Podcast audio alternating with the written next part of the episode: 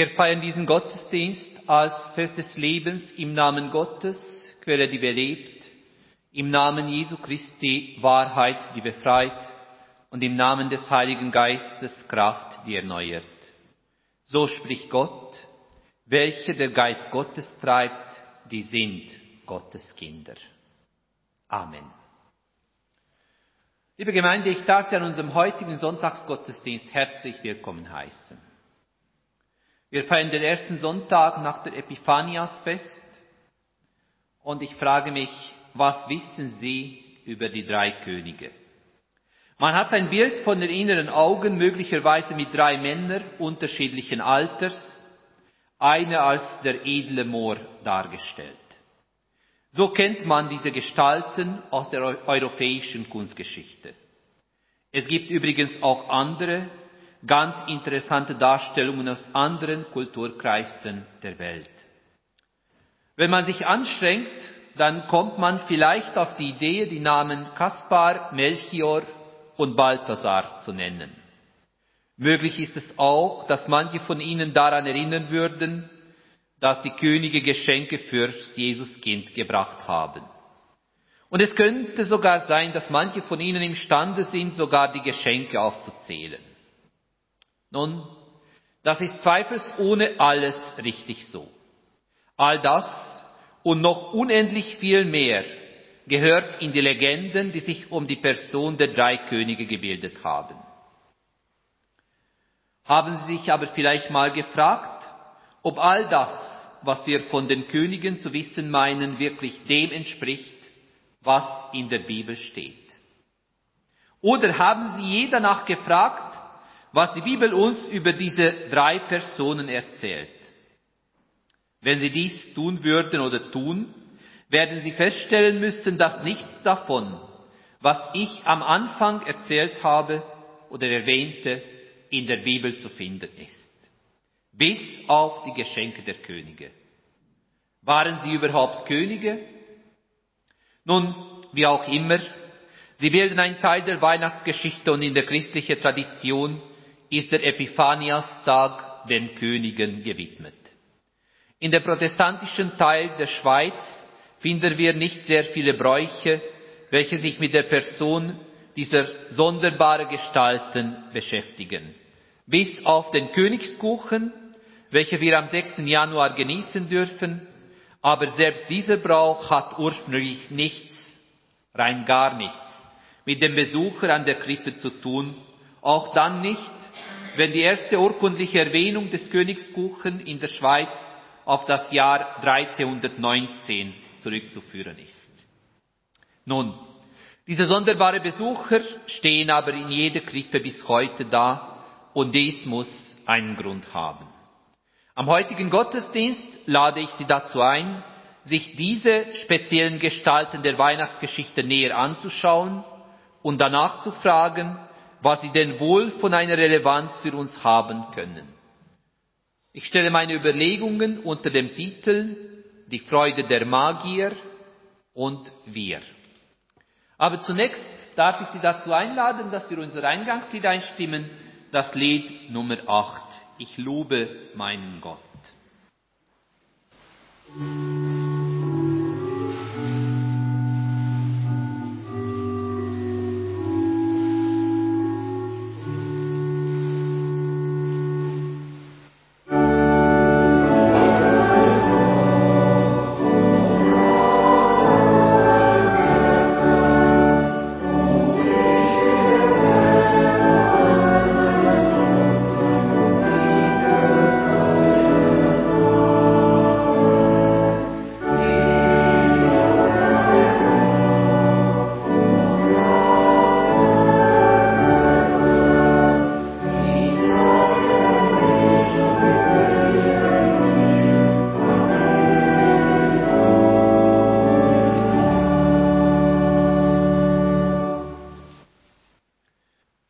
Gemeinde am heutigen Sonntag hören wir die Schriftlesung aus dem Buch der Propheten Jesaja, aus dem 42. Kapitel. Wir hören die ersten neun Verse und Therese Riechner wird uns die Schriftlesung vorlesen.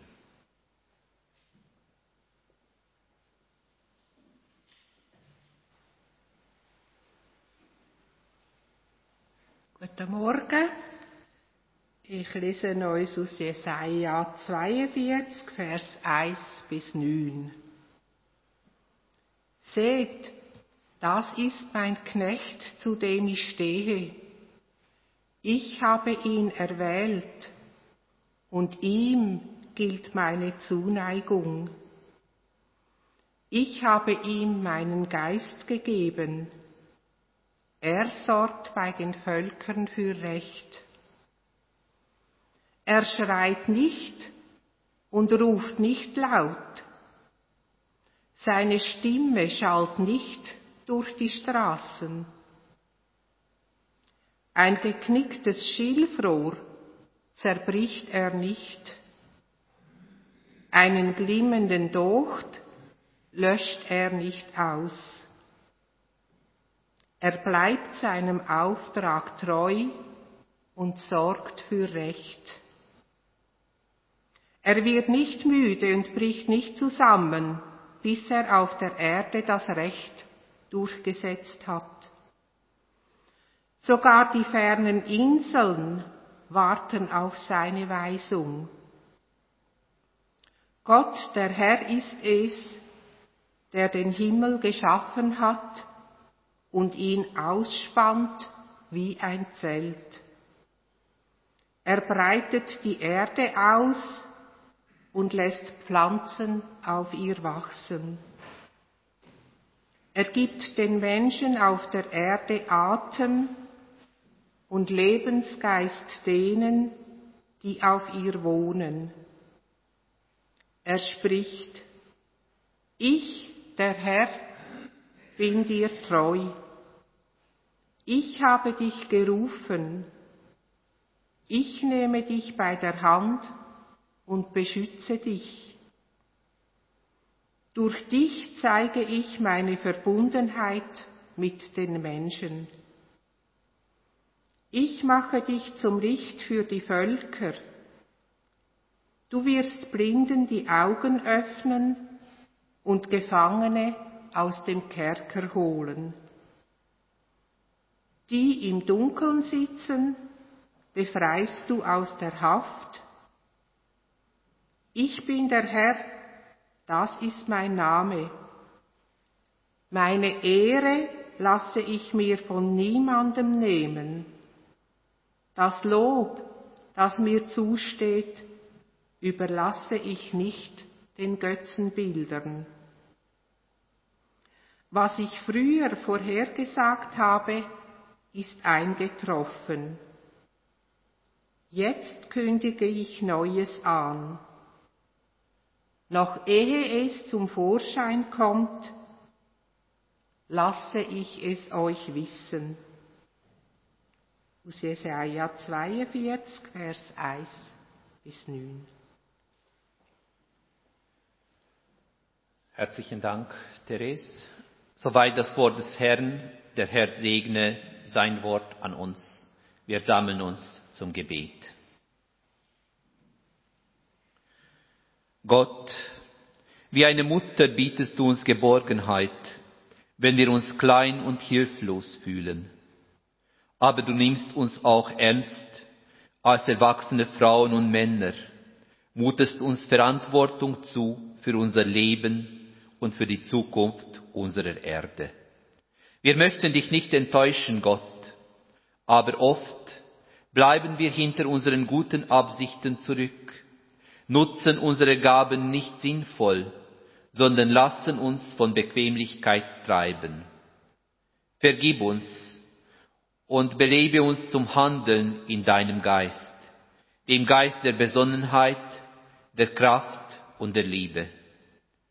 Herr Jesus Christus, du hast uns ermutigt zu bieten, zu suchen und anzuklopfen bei deinem Vater im Himmel, der durch dein Erbarmen auch unser Vater geworden ist. So kommen wir auch heute zu dir, um zu empfangen und zu finden, was nur du uns geben kannst. Sei du bei uns mit deinem Geist und Wort, schütze und erhalte uns bei der Erlösung, die du für uns erworben hast. Amen. Ich darf Sie dazu einladen, unser nächstes Lied einzustimmen, das Lied 239. Wir singen die erste drei und dann die fünfte Strophe des Liedes.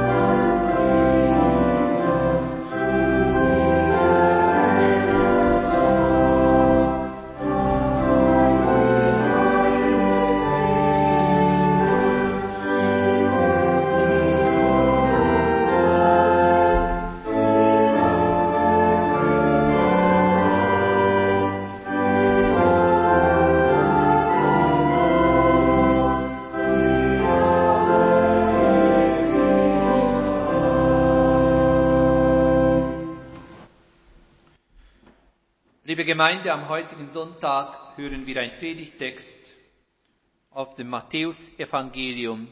Wir hören aus dem zweiten Kapitel die ersten zwölf Verse. Und dort lesen wir Folgendes. Als Jesus in Bethlehem in Judäa zur Zeit des Königs Herodes zur Welt gekommen war, da kamen Sterndeuter aus dem Morgenland nach Jerusalem und fragten, wo ist der neugeborene König der Juden? Wir haben seinen Stern aufgehen sehen und sind gekommen, ihm zu huldigen. Als der König Herodes davon hörte, geriet er in Aufregung und ganz Jerusalem mit ihm. Und er ließ alle hohen Priester und Schriftgelehrten des Volkes zusammenkommen und erkundigte sich bei ihnen, wo der Messias geboren werden solle. Sie antworteten ihn, in Bethlehem in Judäa. Denn so steht es durch den Propheten geschrieben, und du, Bethlehem, Land Juda, bist keineswegs die geringste unter den Fürstenstädten Judas. Denn aus dir wird ein Fürst hervorgehen, der mein Volk Israel weiden wird.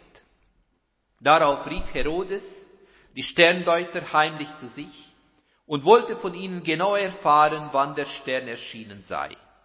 Und er schickte sie nach Bethlehem mit den Worten, geht und forscht nach dem Kind. Sobald ihr es gefunden habt, meldet es mir, damit auch ich hingehen und ihm huldigen kann.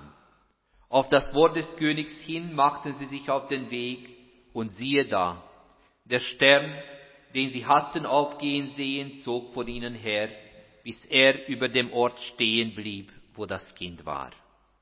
Als sie den Stern sahen, überkam sie große Freude. Und sie gingen in das Haus hinein und sahen das Kind mit Maria, seiner Mutter. Sie fielen vor ihm nieder und huldigten ihm, öffneten ihre Schatztruhen und brachten ihm Geschenke dar, Gold, Weihrauch und Myrrhe. Weil aber ein Traum sie angewiesen hatte, nicht zu Herodes zurückzukehren, zogen sie auf einen anderen Weg heim in ihr Land. Soweit das Wort des Herrn. Der Herr segne sein Wort an uns. Liebe Gemeinde, wir haben jetzt die Geschichte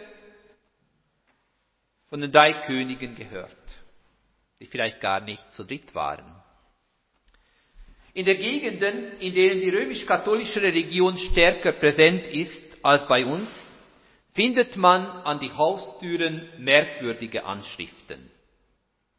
Sie sind mit Kreide geschrieben und außer der jeweiligen Jahreszahl enthalten sie eine Kombination von drei Buchstaben. C plus M plus B. Was bedeutet das? Die Buchstaben C, M und B stehen für die lateinische Worte Christus mansionem benedicat, auf Deutsch Christus segne dieses Haus. Diese galten früher als Bannmittel. Heute soll die als Segensbitte geltende Formel das Haus und seine Bewohner vor Unglück schützen, beziehungsweise den Segen Gottes auf sie herabrufen. Soweit die theologische Erklärung.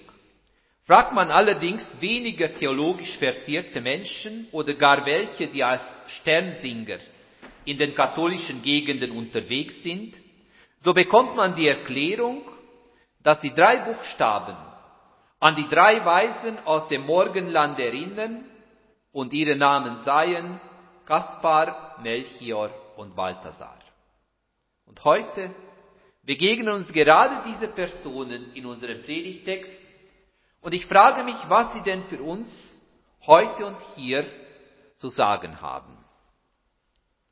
Studiert man die christliche Tradition, so wird man mit einer Fülle von unterschiedlichen Deutungen konfrontiert. Nicht nur was die Bedeutung der Geschenke angeht, sind die diversen Ausleger uneinig. Manche meinen, das Gold sei dafür, weil die Familie so arm sei, Weihrauch sei es gegen das Gestank im Stall und Myrrhe sei es für die Gesundheit des Kindes gut und förderlich. Nur eine von den wenigen Highlights oder von den vielen Highlights in dieser Auslegungsgeschichte. Aber auch die Anzahl der Sterndeuter oder Könige ist ungewiss. Während in den westlichen Kirchen die Anzahl der Sterndeuter oder Magier auf drei festgelegt wurde und sie ziemlich bald als Vertreter der im Mittelalter gekannten Welt gleichgesetzt wurden, kennen andere Traditionen, andere Deutungen. So sagt zum Beispiel die syrisch-christliche Tradition, dass die Magier zu zwölf und mit einem großen Gefolge nach Jerusalem zogen. Erstaunlich ist, dass sogar der große Reformator Johannes Calvin sich gegen die Festlegung der Zahl drei wehrte, allerdings ohne Erfolg. Auch in der protestantischen Frömmigkeit des Westens ist die Anzahl der drei Könige fest verankert in dieser Form. So oder so, die Geschichte aus dem Matthäusevangelium erzählt uns, dass die Magier oder Sterndeuter zunächst einmal mit Herodes konfrontiert werden. Und diese Begegnung verläuft nicht so, wie man sich dies vorstellen würde. Denn der König gerät vorerst in Aufregung und mit ihm ganz Jerusalem. So steht zumindest in dem Text des Evangeliums. Und ich denke, dieser Hinweis ist entscheidend für alles weitere in dieser sonderbaren Legende aus dem Matthäusevangelium. Mit der Wirklichkeit des Wirken Gottes konfrontiert, wird der Mensch nämlich immer schon unruhig.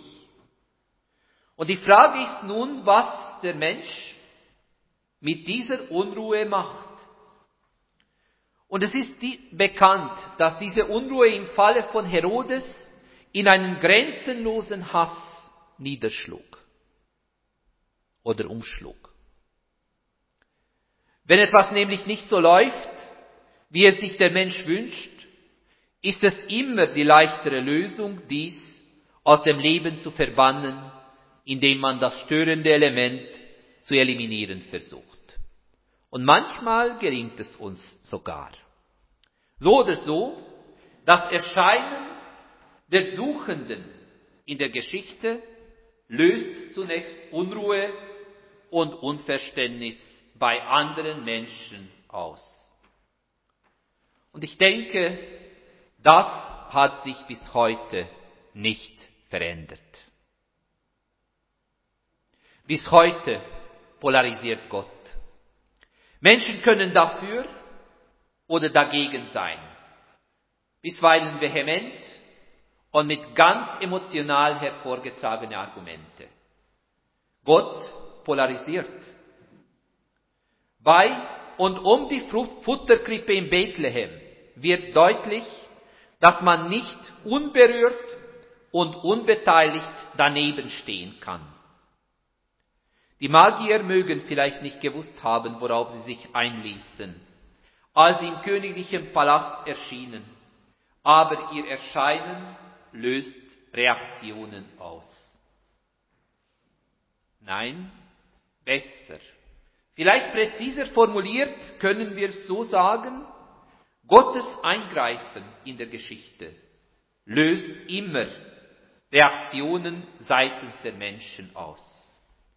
Und mit der unweigerlichen Folge vom Erscheinen der Wirklichkeit Gottes in der Welt konfrontiert, muss der Mensch reagieren. So oder so. Und diese Reaktionen fallen dann sehr unterschiedlich aus. Und möglich ist eine ganz breite Palette. Und davon haben wir nur eine Kostprobe in den Evangelium. Lassen wir aber nun Herodes und die Bevölkerung von Jerusalem aus dem Spiel. So haben wir die drei Magier, drei Könige, drei Sterndeuter oder mehr, die sich auf den Weg machen nach Bethlehem und dort dem Jesuskind begegnen. Es erstaunt mich immer wieder, wie wenig wir über diese Personen eigentlich wissen. Und ich denke, es ist nicht unbedeutend, warum dies so ist, warum wir nichts mehr über diese Personen wissen. Für den Evangelisten Matthäus ist nämlich weder die Anzahl noch die persönliche Geschichte dieser Personen relevant, sondern einzig und allein das, was sie tun. Und das, was sie tun, ist nichts anderes als das, dass sie die Wirklichkeit Gottes ernst nehmen. Wir lesen im Urtext des, Urtext des Evangeliums davon, dass sie vor dem Jesuskind niederknien und ihm huldigen. Das Wort, welches im Urtext steht, ist ein Wort, welches die Haltung der Untertanen gegenüber einem König bezeichnete. Die Sterndeuter erkennen, dass in Jesus ein König, ein König aller Könige auf der Erde gekommen ist. Und sie huldigen ihm dementsprechend. Auch ihre Geschenke drücken diese Huldigung aus. Sie schenken dem Jesuskind das, was in der damaligen Welt als besonders kostbar und besonders wertvoll galt. Und deshalb waren diese Geschenke als Geschenk für einen König besonders gut geeignet. Sie bringen damit zum Ausdruck, dass sie Jesus wahrlich als König akzeptieren. Nun, ich denke, es lohnt sich, bei dieser Haltung der Sterndeuter, Könige, Magier stehen zu bleiben. Ihre ursprüngliche Bezeichnung im Urtext des Evangeliums deutet darauf hin, dass diese Menschen gebildet und in der damaligen Welt hochgeachtet waren. Diese Menschen kommen also zu Jesus und beugen sich in echter Demut. Und ich denke, dies ist der Punkt, welcher aus der ganzen Geschichte möglicherweise das Interessanteste ist. Die Sterndeuter, Magier, Könige haben es nicht nötig, irgendwelche Königen zu dienen. Sie sind für sich selber genug. Sie haben nämlich alles, was ihnen Wohlstand, Genugtuung etc. etc. verliehen kann. Und man könnte das mit heutigen Begriffen so beschreiben, dass diese Menschen eine beispiellose Karriere hatten und jetzt bei einem Punkt angelangt sind, wo sie auf niemanden mehr angewiesen sind. Sie brauchen schlicht und einfach niemanden. Und genau an diesem Punkt wird die Geschichte oder könnte die Geschichte für uns relevant sein. Denn auch wenn sie sich zweifellos bewusst gemacht haben, was sie alles erreicht hatten, sind die Sterndeuter, Magier, meinetwegen Könige, unterwegs. Sie haben erkannt, dass sie etwas anderes brauchen, etwas, was ihrem Leben einen tieferen Sinn verleihen kann. Und genau dies finden sie in der Krippe, in der Person von Jesus. Sie erkennen, was für ein riesengroßer Schritt ist es, den Gott auf sich nimmt, frei und freiwillig auf sich nimmt. Er wird Mensch, damit wir Menschen menschlicher werden können. In dieser Weihnachtszeit begleiten mich die Worte von Kurt Marti von der eigenen Menschwerdung des Menschen immer wieder. Und ich meine, so etwas ist damit gemeint, was die Sterndeuter, Magier, Könige erlebt haben. Angesichts Gottes Annäherung an uns Menschen erkennen sie, was dies für das Leben des Menschen bedeutet. Sie erkennen die große und qualitative Aufwertung des menschlichen Lebens durch Gott. Der Satz, Gott wird Mensch, damit wir menschlicher werden, gewinnt für diese Personen dort an der Krippe eine lebensverändernde und eine lebensbereichernde Bedeutung. Und ich denke, wenn wir den Sinn der Weihnachtsgeschichte nicht isoliert betrachten, sondern ihn in unserem Alltag mitnehmen möchten, so ist dies die Möglichkeit, die uns in der Legende der Sterndeuter, Könige, Magier aus dem Morgenlande gegeben wird. Wir lesen nämlich davon, dass sie eine große Freude erlebt haben und so wieder nach Hause gegangen sind. Möge diese weihnachtliche Freude unser Leben auch im sonst ziemlich düsteren Alltag begleiten. Amen.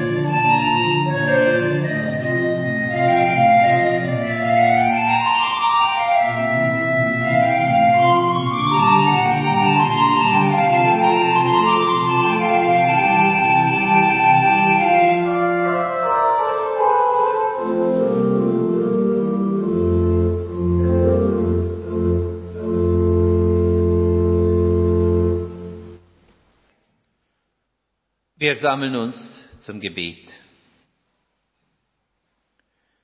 Gott, Vater, Sohn und Heiliger Geist, der du dich uns Menschen offenbart hast, dich rühmen, dich loben und dich preisen wir. Es ist noch nicht erschienen, was wir sein werden. Unsere eigene Menschwerdung steht uns noch bevor denn noch sehen und erkennen wir alles wie durch einen Spiegel. Und oft, leider allzu oft, bringen wir den Demut nicht auf, dich in unserem Alltag zu begegnen. Und anstatt die Freude über dein Kommen zu uns, spüren wir nur schlechte Laune, Antriebslosigkeit und Langweile. Und das verbreiten wir auch in unsere Welt. Wann wird die Wahrheit an uns sichtbar, Gott? Wann werden wir richtig erkennen? Wann werden wir uns richtig freuen über dein Kommen zu uns? Noch erkennen wir, wie durch einen Spiegel, doch wie kleinlich sind diese Spiegel von uns, wie verzerrt, wie unklar. Gütiger Gott, der du uns besser kennst als wir uns selber kennen. Wann müssen wir unser Gesicht nicht mehr verstecken? Wann werden wir sichtbar als deine Töchter und Söhne? Herr, wir treten vor dich und bitten dich darum, dass du dich dieser Welt nicht entziehst. Wie das Dunkel der Nacht liegt auf dieser Welt die Last der Schuld von uns Menschen. Wir bekennen, dass wir deine Schöpfung zu wenig achten, dass wir oft rücksichtslos mit den Gütern umgehen, die du uns anvertraut hast, dass wir zu wenig Liebe für unsere Mitmenschen haben, dass wir viel zu oft dich vergessen und dich nicht ehren, wie es dir gebührt. Herr, vergib uns unsere Schuld, rette uns aus aller Verlorenheit heraus, schenke uns ein demütiges Herz, lass uns deine Gebote achten, schenke uns die ungetrübte, die helle und Leben erleuchtende Freude darüber, dass du zu uns kommst, dass du dich verletzlich und angreifbar machst für uns. Ohne dich sind wir verloren, aber in dir haben wir eine Zukunft. Darum bitten wir, Herr, erbarme dich unser. Amen. Ich lade Sie dazu ein, das Lied 717 einzustimmen. Wir singen alle Strophen des Liedes.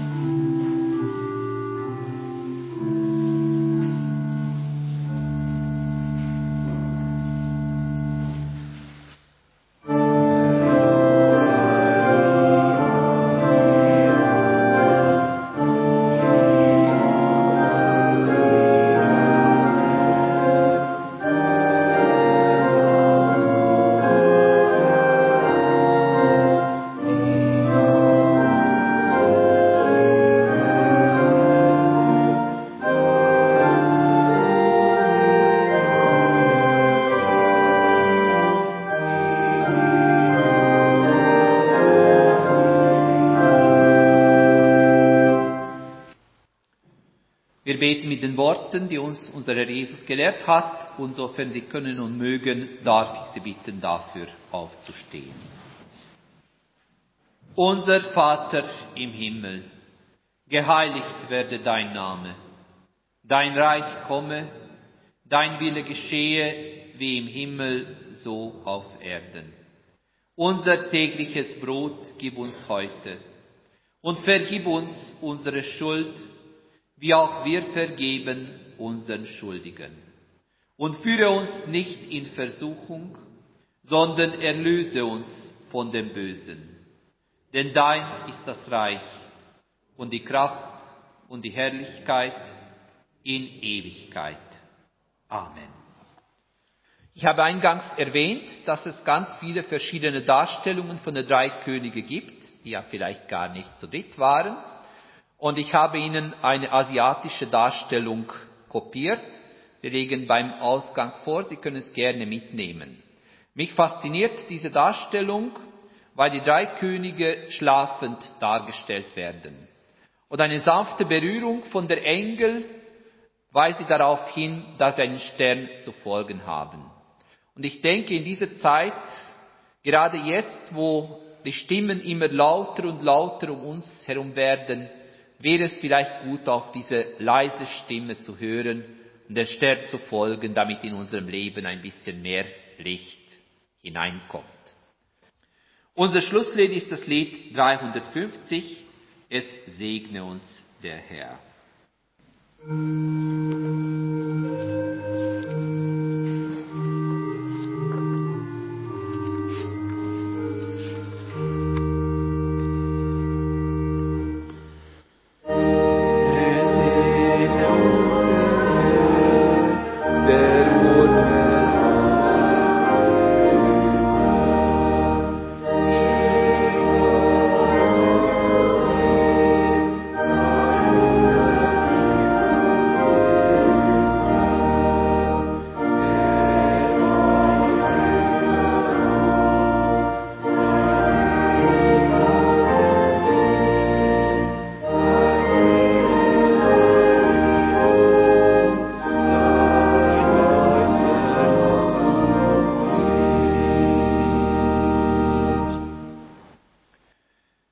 Gemeinde Gottes, das ist die Aufgabe der Gemeinde Christi, nicht nur für sich zu sorgen, sondern auch für andere da zu sein, Liebe zu üben, Gerechtigkeit zu schaffen und für den Frieden einzutreten. Dazu empfanget den Segen des Herrn. Der Herr behüte dich vor allem Übel. Er behüte deine Seele. Der Herr behüte deinen Ausgang und Eingang von nun an bis in Ewigkeit. Amen.